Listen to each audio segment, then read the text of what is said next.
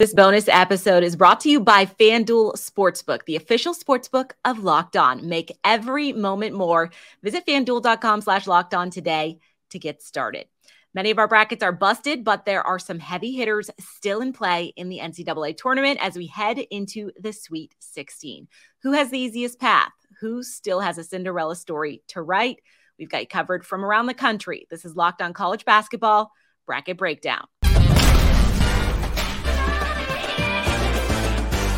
I'm Kainani Stevens. Thank you for joining us in this special bracket breakdown preview where we look ahead to the Sweet 16s with a full panel of our Locked On hosts, Andy Patton from Locked On Zags and Locked On College Basketball, Zachary Anderson Yoxheimer from Locked On UCLA, and Jonathan Davis from Locked On Longhorns are here with us to take you from the national perspective to the local perspective as we do here on Locked On. We're going to start off with that West region, kicking things off on Thursday in Vegas. UCLA and Gonzaga are facing off. That's a rematch of that very dramatic Final Four game in 2021 that I'm certain both fan bases are going to remember and think about going into this game. Zach, I'll start with you. Do the Bruins have revenge on their minds, or is this kind of a different look for them this year? Well, first, I think it's actually the anniversary. Andy, correct me if I'm no, wrong. Of the no, Heartbreak City. It's uh, so it's actually you know a rubber match from years ago okay. when they had the crazy Adam Morrison crying, and then mm-hmm. of course two years ago Jalen Suggs. Do the Bruins have a chance? Absolutely. Looks like guys who are banged up are mm-hmm. going to be ready to go. I've seen David Singleton walking around, Dan mm-hmm. Bona no sling, so these guys will certainly be ready to play the Zags. Andy, the Zags got the best of them last time, but as mm-hmm. as they mentioned here, we're it's kind of a rubber match if you want to look at it that way, um, as Zach said. But what does it come down to this year in your mind? Is it Drew Timme? Is there something else? What's the X factor for you? It's it's hard to not start with Drew Timme. Uh, I, I, think at the end of the day, for UCLA, figuring out how to stop him, how to slow him down, you know, Adem Bona being healthy is a big factor for them. If he was still banged up with the shoulder injury, I think you'd be a lot more concerned for for the Bruins. But uh, Gonzaga's defense has not been great this year. So as, as great as Drew Timme is offensively, as many points as they're capable of putting up, UCLA is capable of putting up just as many, if not more. And, and Gonzaga doesn't have a Chet Holmgren to to protect the rim and block shots the way that they did last year. And if Jaime Jaquez and Amari Bailey and those guys are able to get downhill, get towards the rim, I'm not sure Gonzaga is going to have as many weapons to stop them. So I think we could be looking at a, at a pretty high scoring game, even though uh, UCLA is a very good defensive team. I think both teams are going to put up a lot of points. Zach, is this stylistically the matchup that the Bruins would prefer? Is this something where they think they can play their own game, or are they trying to adapt a little bit to Gonzaga? Mm, well, every game it's a bit of can the Bruins play defense, right? But mm-hmm. the big thing is can they handle Drew Timme? Can they handle the big in the post? Is mm-hmm. Bona's shoulder good enough? Is it a Jaquez defensive matchup? Can mm-hmm. they rebound the basketball and can they stop Timme in the post? Will be two very big keys. So stylistically, UCLA only cares about can they play defense and mm-hmm. disrupt their the opponent's offense. And generally, every time they tend to do that. But it's going to come down to can they hit the glass and do they have enough big men to handle Gonzaga's Drew Timme, And I know they got other guys, but it really comes down to Timme in this one. Um, looking ahead just a little bit for one of you, it'll be a very tough matchup on the other side. This whole section of the bracket is tough. UConn and Arkansas are gritty, gutsy. Is mm-hmm. there a team that you would like to avoid if we look ahead for your team? Which one would you not want to see in the Elite Eight? Uh, Andy, we'll start with you. I don't want to see UConn. I don't really want to see either of these teams, quite honestly. Uh, but UConn, Adama Sanogo, and Donovan Clingan are two of the best post players. I mean, quite honestly, in the entire country, and they're both on the same team. And guard play is what wins in March, and we always hear that, and that's a refrain that's very common. But uh, a Gonzaga UConn matchup in the Elite Eight would would kind of be a post dominated matchup. Uh, UConn's mm-hmm. guards have been inconsistent this year. Gonzaga's guards have been very inconsistent this year with a capital I there. And I think it would be a, an interesting matchup, but I think UConn's got a little bit more experience in the backcourt. And I think Gonzaga would really struggle with Sanogo and Clingan in the front court. And I think Arkansas presents a unique matchup as well with really, really good uh, defensive guards and Anthony Black and Jordan Walsh. And I think that would be a tough matchup. But uh, UConn is playing really good basketball right now. And I know they were struggled earlier in the year, but I think if they beat Arkansas, they'd have a good chance against either Gonzaga or UCLA, quite honestly, in that matchup. Zach, who do you think they match up better with for UCLA if they were to make it that far? Well, you know, I would just say Ken Palm, I think, has UConn pretty high up there as well mm-hmm. with UCLA and all those efficiency rankings. But then you have Arkansas and Eric mm-hmm. Musselman, who's proven yeah. in the tournament, whatever job he's at, whether he's in Reno with Nevada, whether mm-hmm. he's at Arkansas, he's a dragon slayer. So we kind of joked about this before coming on and doing this. The West and the Sweet 16 and the Elite Eight is absolutely stacked. And what Arkansas just did, uh, what to Kansas, it's just kind of mind boggling. So there's no win win. It's just survive and advance. And I think I'd rather not play Arkansas. Okay, fair enough. Jonathan, we've been making you wait long enough. So we're going to take a look at the Midwest now because Texas is going to take on Xavier in Louisville on Friday. How does matchup stylistically does this look for Texas going? And obviously they're they're playing great right now, but at, looking at Xavier, what does this matchup look like to you? Well, Xavier is a, a, team that scores a lot of points. They like to get in transition. They average, I think, 18, 19 assists a game. So they're a really good passing team, shooting 39% from the three. So it kind of looks, I think it benefits Texas in that they just played a Penn State team that does a lot of the same things. They really shoot the three well, can pass, and they get out in transition and get their shooters open. So uh, Texas is really going to have to come into this game with a defensive focus the way they have on the six game win streak, where they haven't allowed 70 points one time in the last six games. They're going to have to really lock down on Xavier and kind of play that pressure defense that has carried them to a Big 12 conference championship into the Sweet 16 thus far and really take Xavier out of their comfort zone. And then on offensive end, they're going to have to do what we've seen them been doing in the past, really, these last six games is go to Dylan Disu in the post and then have that excellent guard play outside of that and play inside out. So I think this matchup favors Texas. Xavier definitely is, you know, a really tough team that is very worthy of being in the Sweet 16. And, you know, in any other bracket can make a run, but unfortunately, mm-hmm. they're running into Texas on Friday. And I think, you know, Texas gets the win and covers in that matchup. Obviously, you mentioned that win over Penn State when Penn State made that big run. They handled it, they were fine, and they did it without any help from behind the arc, as I'm sure many people have mentioned, with only that one three. Does that kind of show you that Texas can win in a multitude of ways? That's obviously super important this time of year, but does that show you something where you feel like they can make a big run with this kind of roster that they have built? Yeah, well, it just shows you the poison experience they have. This is a team that has come down, um, come back from three double digit uh, deficits under Rodney Terry. So when they got down three, you know, I know all Texas fans, including me, you know, started to get nervous and was like, oh my God, here we go. Uh, but they were very poised. But yeah, it definitely shows that they can win in a multitude of ways. And that's what they've done all season throughout Big 12 conference play against Gonzaga, where they lit it up. You know, Andy mm-hmm. could attest to that. And then yep. against Penn State, where they only make one three. So this is a very inconsistent shooting team. I think on the season, only shooting about 34% from three, but they're battle tested and they've shown the ability to win when they're making, you know, 13 threes or when they're making one three. So they're going to have to continue that on Friday against Xavier. Rodney Terry, has he shown enough yet? I feel like does he still have the interim tag or are we official at this point? Rodney Terry still has the interim tag. If you're asking me, I'm not sure why, but you know, he's done a really good job and his team has done a really good job of, you know, limiting the distractions and like he says, just live where your feet are and focusing on game to game. But you know, I think he's done more than enough to earn the job and hopefully, you know, he gets taken care of sooner than later. Fair enough. I'll campaign for him if I have to. um, as far as let's look at, let's do a little preview to end this out, this segment for us, you guys. Final four matchups. Check your brackets. Don't go with what you originally had because I'm sure they're busted by now. Um, but let's start with Zach. Who do you have in your final four at this point? Well, it's funny because my final four is actually not busted. I have let me pull it up. Yeah, it's still alive. Everything else is going terribly, but the final four is still alive. Interesting picks I have. I have UCLA, Texas, okay. you'll like that, Jonathan. Tennessee, and mm-hmm. then in the top half, I think it's Alabama because yeah. okay. it seems pretty open for Alabama. So Tennessee, Alabama, UCLA, and Texas is what I had. Okay. Seems plausible, but nothing has been plausible thus far. So we'll have to wait and see if that is true. Andy, what do you have?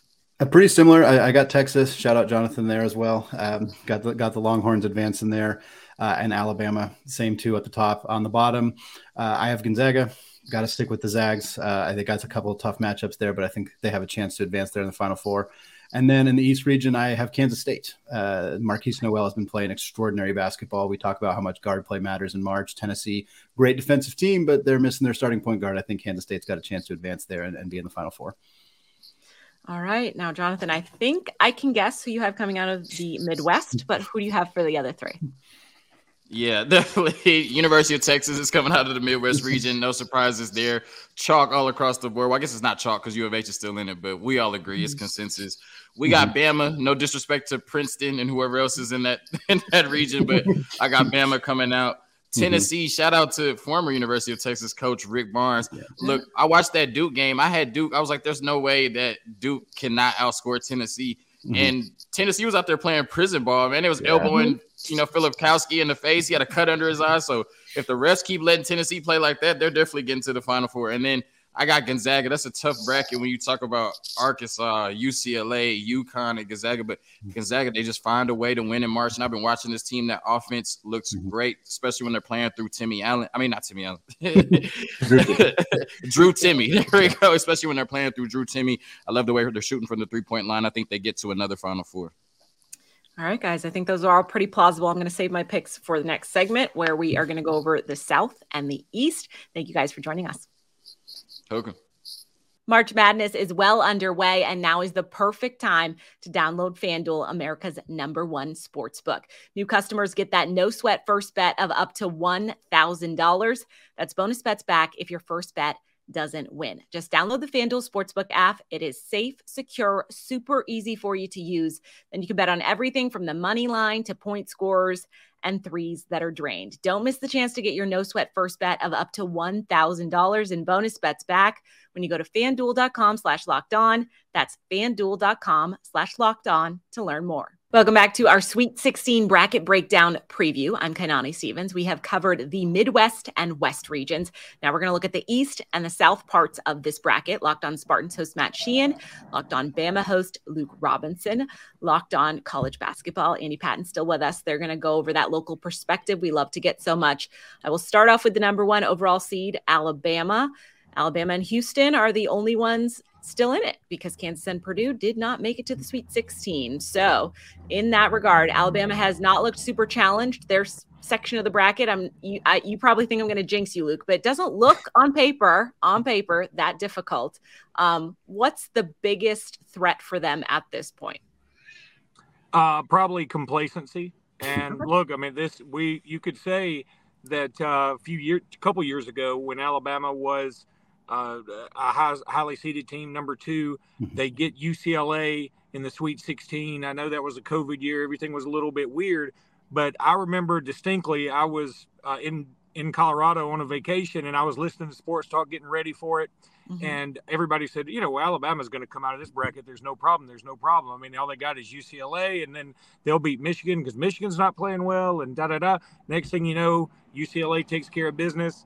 Um, really concerned about San Diego State because they have so much experience. I mean, they've got a lot of fifth year guys, and um, they're they're a good ball club. They're, they're a really good team. And then look, even Princeton. I know they're a 15 seed, but not just anybody beats Arizona, right? and Missouri has been playing very, very well. I know Alabama handled them in the SEC tournament, but Missouri's been playing very well. Kobe Brown, uh, first team All SEC, great player, and and Princeton just dominated them. And uh, on top of that, Creighton, who everybody had in the top 10 at the beginning of the season, they have a six game losing streak because people get sick and mm-hmm. uh, you had some other problems, maybe some injuries, and everybody thinks, oh, Creighton's falling off. Well, they mess around and get a six seed. They're kind of like Michigan State. You know, they're, they're as dangerous as anybody as a six or a seven seed. Andy, I'm gonna have you chime in for on behalf of the other one seed still in this because Houston is, you know, for a lot of the year was the overall number one as well. They had some injuries. They have those guys back, seemingly healthy. How far can they go? Can they? But before they make the final four, they have to prove they're the best team in Texas and beat Texas. So mm-hmm. can they make the final four?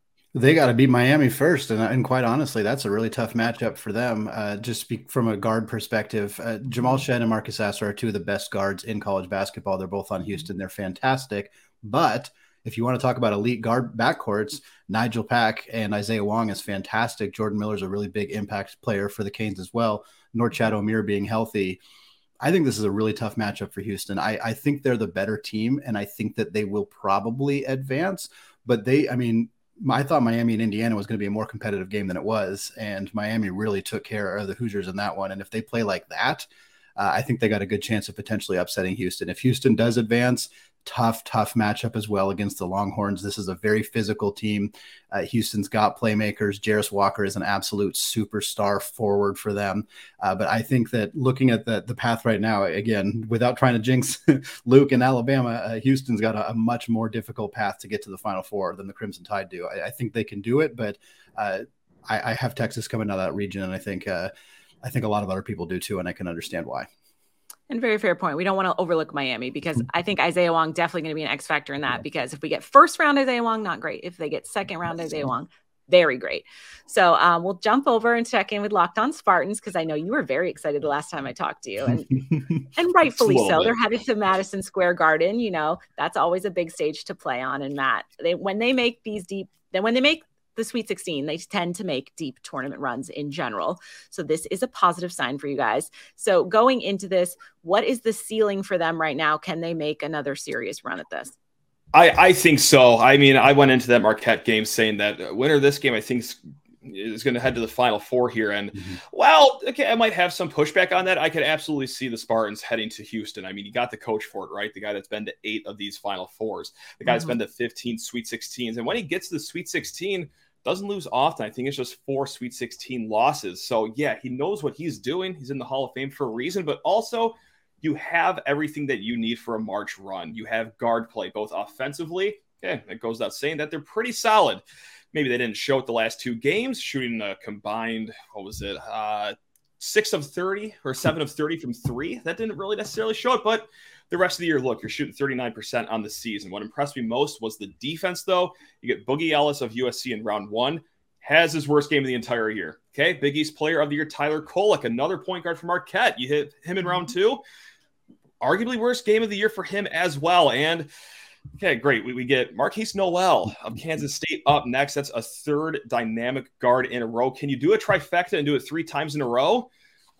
Maybe uh, Michigan State has the dogs to do it. So yeah, I mean they just have the ingredients that you need. So I, I it's it's really it's really hard not to get my hopes so high up because uh, when they get up there, that means you get hurt when it doesn't work out. But I, I could see it working out. I could see it working out. Yeah. What's the scariest part about Kansas State? They're up first. So what's the scariest part about them? Is it the guard play? It's the guard play and also Keyontae Johnson as well. Um, six foot six guy, he could do it all. He had a great little career at Florida and then obviously transferred to Kansas State, where he's picked up right where he left off. I mean, health scare and everything. I mean, mm-hmm. he is you know great from beyond the arc. He's great inside the arc. So, yes, Michigan State does have a guy they can throw on him. They have Malik Hall, who plays solid defense. He still has a little lingering foot injury that is holding him back from being that true great defender that he once was. And then Jaden Akins as well, but he gives up two inches and almost 40 pounds. So that's who scares me. Uh, don't get me wrong. Like I'm terrified of Nowell as well, but at least you showed that you could limit what a guard can do. Again, can you do it for a third time? And also Keyontae Johnson. Like, yeah, that's that's that's a tough cookie to limit. We'll see. Fair enough. We'll, we'll stick in the East. Andy, I want to get your perspective. Tennessee technically wasn't an upset, but kind of felt like an upset. They took out Duke in a mm-hmm. really physical game, which I think anyone that doesn't like Duke probably liked to see because it was it was fun to watch. Um, can they make it to the Final Four? Can they make it out of this bracket, this section of the bracket? I wouldn't have said yes a, a, while ago. I was pretty down on this team. I know a lot of people had them as a uh, first round upset to the Raging Cajuns. Uh, I, I, figured they would advance there. I thought they were going to fall to Duke. Duke was playing extremely good basketball coming into the tournament. Uh, Tennessee was not. They struggled a little bit in the SEC. They obviously lost to Kai Zeigler to a season-ending injury. That's really a devastating loss for them. But now, at this point, there it's hard to discount them. I think the biggest thing for Tennessee is the lack of outside shooting. You look at historic numbers, the teams that shoot below 33% from three don't don't win the NCAA tournament. They just don't. And Tennessee, they fall in that category. We've also seen this team kind of lose some some pretty inexplicable losses throughout the season. And and Rick Barnes, you know, he has his reputation for for kind of struggling a little bit in March. And I think you you put all that together, and you can definitely create a narrative of of Tennessee potentially falling here early, maybe even fall, falling to FAU. But I also think you're you're looking at a team that they just beat Duke. They're the second highest seed that's left right now. They have a they have a real chance. I, I, do think they do, but I'm not. I'm not betting on them. Uh, we have a saying on Locked On College Basketball to don't don't trust Tennessee. We've been saying it for a long time, and I would feel silly not continuing to use that refrain right now, even after a nice win over Duke. To be fair, they are pretty much the definition of inconsistent. Yeah. So um, I would not be surprised if they won. I would not be surprised if they lost. And I'm sure many viewers probably feel the exact same way. Um, Luke's on the road right now. So we'll check in with him just quickly because I do want to get everybody's thoughts on a final four. I'm sure maybe what everybody had for their bracket wasn't what they have going on now because I know mine isn't exactly the same. but um, Luke, if if from the land of beyond you want to check in with us and tell us what you have for Final Four, we'll take it. Yeah, um, I'm sorry. It looks like I've disappeared into the ether here. It's no almost, worries. Uh, it's very reminiscent of that scene from The Exorcist when that face just sort of pops up in the middle of nowhere. But um, yeah, I'm, I'm, look. My Final Four, I, I had Houston, Alabama, Gonzaga, Duke, uh, and I guess that's it. Uh, obviously, Duke's not going to make it. That that whole side, the the east side, is gone for me. Okay. But um, the rest of them, I feel good about. I feel good about my final selection, which is Alabama and Gonzaga. Mm-hmm. I think that would be an unbelievable matchup yeah. uh, to have that again because the first game was so high scoring. Brandon Miller scored what I think 36, 37 mm-hmm. points in that contest. Uh, Drew Timme was unstoppable. It, it was a lot of fun in Birmingham. I'd love to see that same matchup in Houston. But I'd love to see Alabama play Houston again too. I mean, probably mm-hmm. the two most athletic teams left in the tournament. Mm-hmm. Fair enough. Um, Andy, you went over yours a little bit more, but mm-hmm. who, if Gonzaga makes it, who would you prefer them to be playing? Would you like to see the Bama again? Yeah, Give me Bam. I mean, like, yes, I think it'd be fun if Kansas State made it just from like the perspective of them being picked to finish last in the Big 12 and making it all the way to the national championship. Um, I would prefer to play Kansas State from a likelihood of Gonzaga winning perspective as well, mm-hmm. although I think those teams are both very good. But give me Gonzaga Bama. I think that'd be so much fun. I could, I, I say now that I could stomach losing, but if Gonzaga loses three times the national championship in a six year span, I don't know if I could mm-hmm. actually take it. Um, but that would be, uh, as Luke said, it'd be an extraordinarily high level basketball game. Trying to get to that, all get away from that. Always the bridesmaid, never the bride. Yes, exactly. Right? Yeah, we don't need to be the Bills in the '90s. Like I want to. Yeah, no one wants that. No one wants that.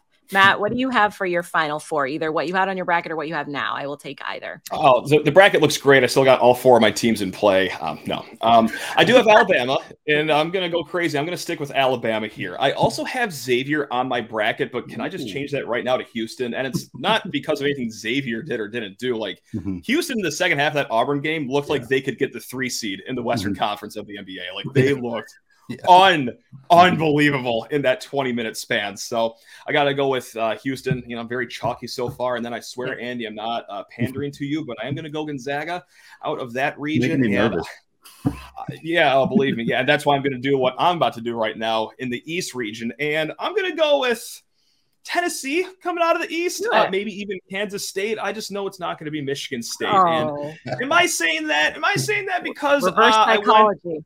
Oh yeah, someone on this podcast. I don't want to name names, but someone here in this uh, little conversation went one and ten in their best bets last week at the end of their little podcast they do.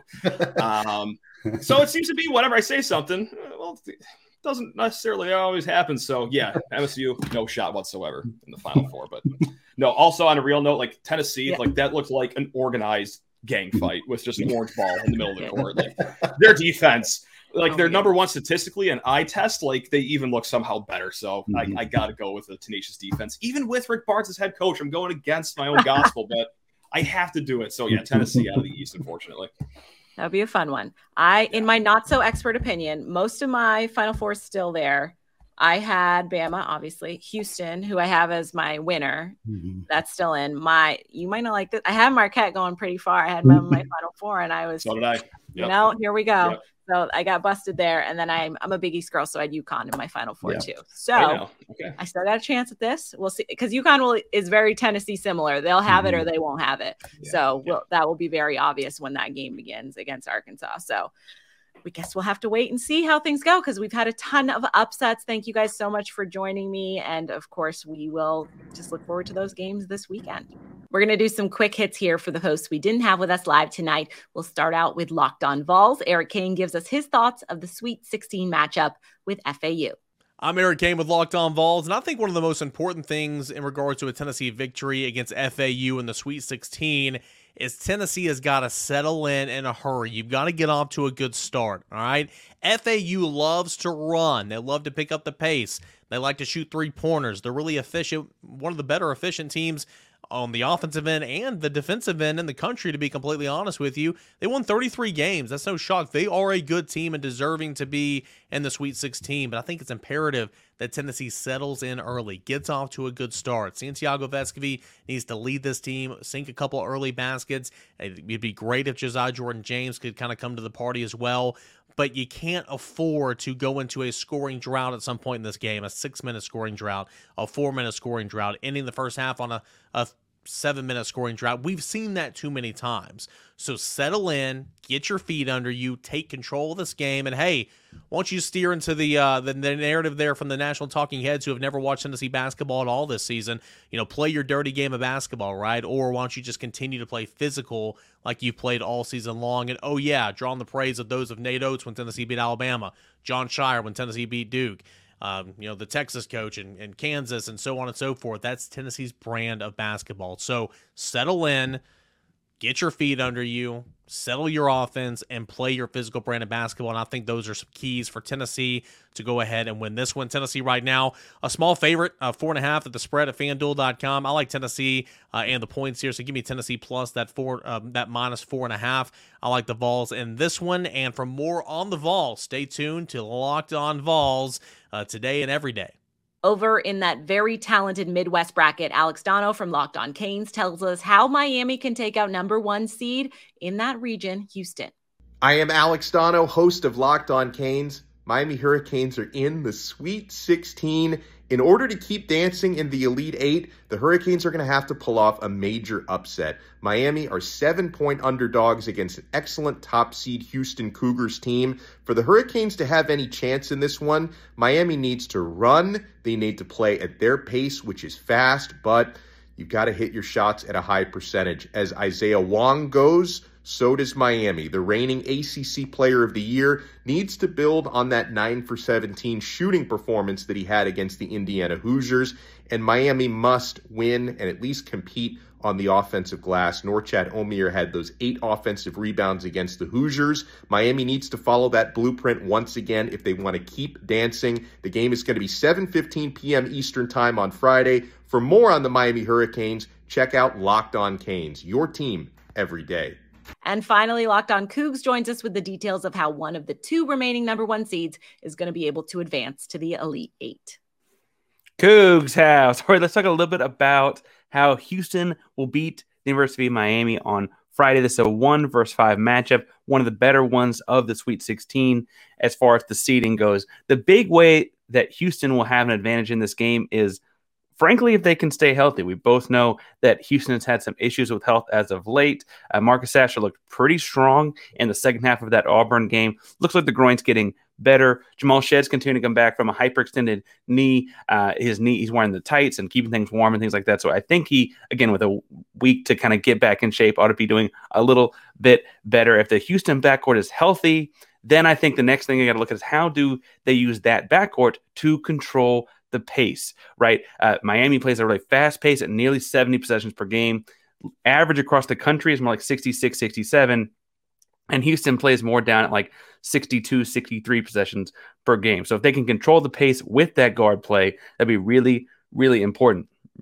The other thing that I feel like they got to do is they got to keep Norchad Omier off the board. We saw the impact he had against Indiana, against Trayce Jackson Davis. Uh, Houston's got the bodies to do it and Jarace Walker and J'Wan Roberts and Reggie Chaney and maybe even some Ja'Vier Francis, well, though we'll see. Um, they've got guys, and Tramon Mark does a great job rebounding at the guard spot as well. Uh, but Omier is a big time rebounder and big time impact player because of that. If they can do both of those things, then they can kind of rely on like Sasser's better than Isaiah Wong and kind of do some one on one stuff there. I imagine if they're dictating the pace, that also means they're turning Miami over some because Miami can get careless with basketball. And if you make those careless mistakes count more in a lower possession game, then suddenly things start moving your way. This ought to be a competitive game throughout. It's going to be an exciting one on Friday night. But I do think the Cougs come out on top.